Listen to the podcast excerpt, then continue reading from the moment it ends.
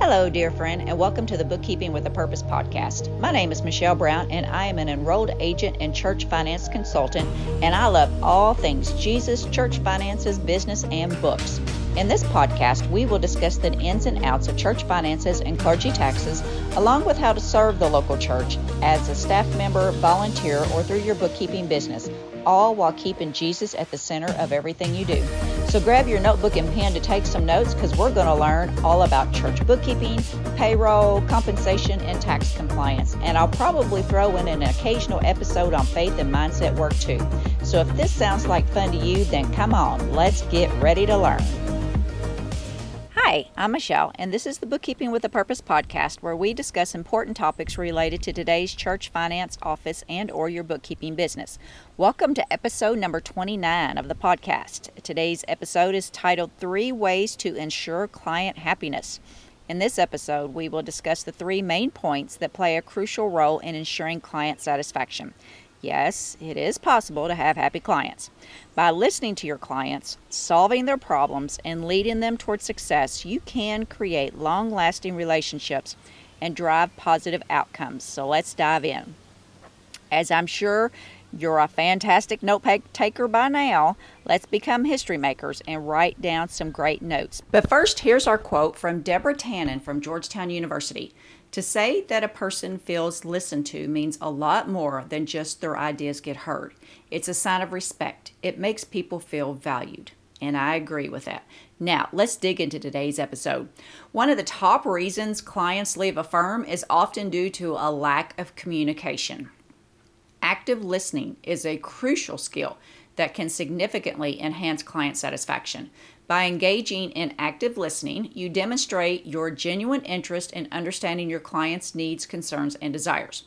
There are many techniques for actively listening to your clients, and we will touch on three. So, the first way that you can do this is give your undivided attention.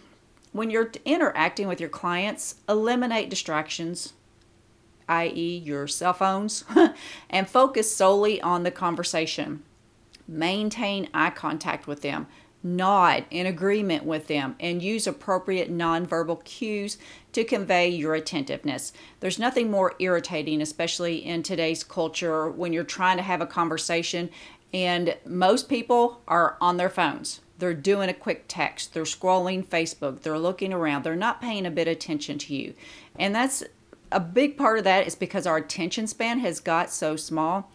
Well, I promise you that our clients deserve our attention if they are paying you for monthly services. All right, the next thing that you can do is practice empathetic listening.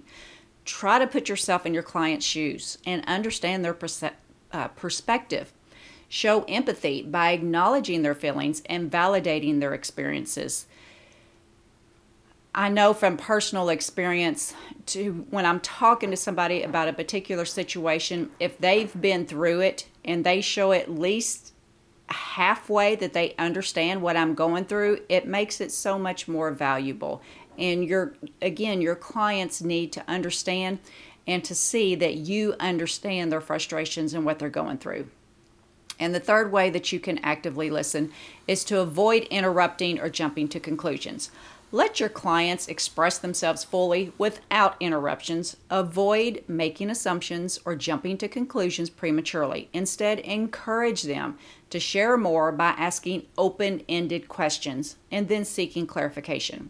There is nothing more irritating when I am trying to talk to someone and they jump in the conversation and they don't let me finish what I'm trying to say.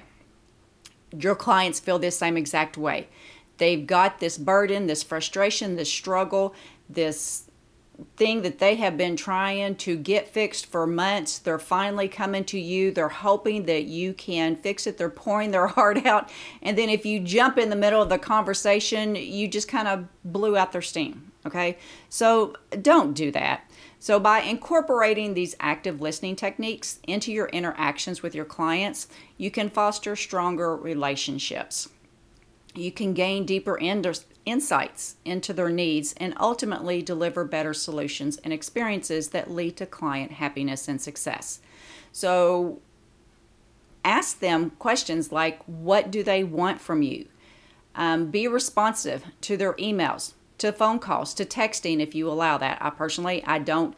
My very first clients still have my personal cell phone number and they text me, but I stopped giving clients my personal text uh, a long time ago.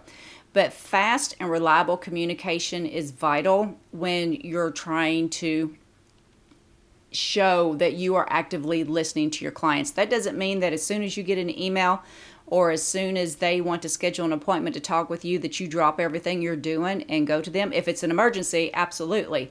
But most of the times within 24 hours, respond to your clients, okay? So now let's talk about how to go above and beyond in helping to solve your clients' problems.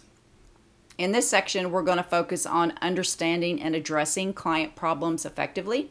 We'll explore some methods for identifying and prioritizing client needs, implementing problem solving strategies, and the importance of clear and timely communication to ensure your client satisfaction. Before you can solve the client's problems, you got to know what they are, okay? And you discover that through actively listening to them. Now that you know what the problem is, it's up to you to help solve it. You start by learning what their current struggles and pain points are. That's an, another word for struggle is a pain point. If you serve a particular niche in your business, you will find that most of the organizations you serve will have very similar pain points. This is where really listening to your clients and doing a little bit of extra research can really pay off uh, start by addressing their biggest struggle at that moment. Go for the big win right off the bat. Okay. I work exclusively with churches, so I know across the board, I can name the top five pain points that every church struggles with. And that's because I listen to my clients and because it gets repeated over and over, whether the church has um, a membership of 100 people or they've got a 1,000 people. Most of the pain points are the same. So, next, once you know what their struggles are, get to work on resolving the issues at hand. Share with your client the immediate resolutions that you can offer, you know, give them an immediate win if possible, and then also let them know any additional research that you will be doing for them. Don't be afraid to say, I hear what you're saying. I understand what your frustration is, but let me do some research to find out the best way to resolve this. They will respect you for that and they'll appreciate you putting the time in for it okay? But give them an estimated time frame of implementation and keep them updated on an agreed upon schedule. Nothing irritates me more when i hire somebody to do some work for me and i don't hear from them for two or three weeks it may be probably just my personality and my control issues but i want to if it's going even if it's a month long project i want a weekly update. I just I want that communication even if nothing is happening even if you've only only accomplished one thing let me know that you got that one thing accomplished and what you're working on next okay?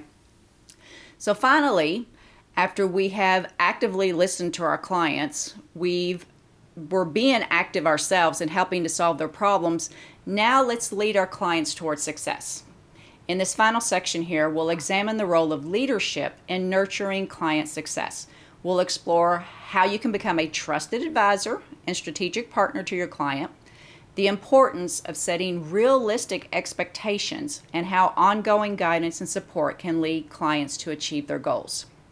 I've mentioned before that your goal should be to become a trusted advisor and strategic partner with your clients and not just the numbers cruncher. Okay, we are so much more than that. Learn the client's needs better than they know them themselves.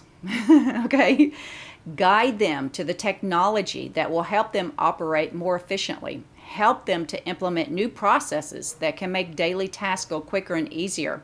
And I actually have a couple of demos scheduled later this month for software that I believe could help many of my clients and definitely future clients. So don't be afraid to learn something new and to anticipate your client needs, especially with technology changing and updating so much and the way business in the world has changed, especially in the last three years, get ahead of that. Learn the technology, learn the software, learn what is available to help make your client's job smoother and easier for them.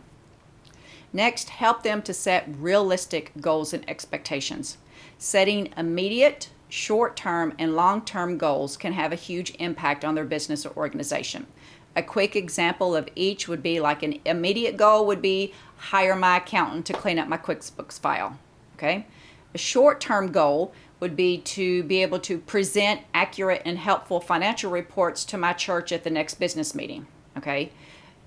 You got to hire the you got to hire them first and then after that you got to get give them time to get your reports ready and then the long term goal would be start a building campaign and have it fully funded within five years. So long term or more than one year. Okay. So I'm actually reading a book by Dr. Charles Stanley right now called Success God's Way. And last night's chapter was all about setting goals. There are many websites and books out there to offer direction in this area, depending on what method works for you. Um, I'm all about setting goals with God for my life and my business, so Success God's Way works for me. And then finally, make sure that you're providing the best ongoing guidance and support possible. Don't just drop the communication and servicing once you gain the client. Statistics show that the cost of attracting a new client is 5 to 12 times greater than retaining the ones you already have. Not only that, but current happy clients are your absolute best referral services available.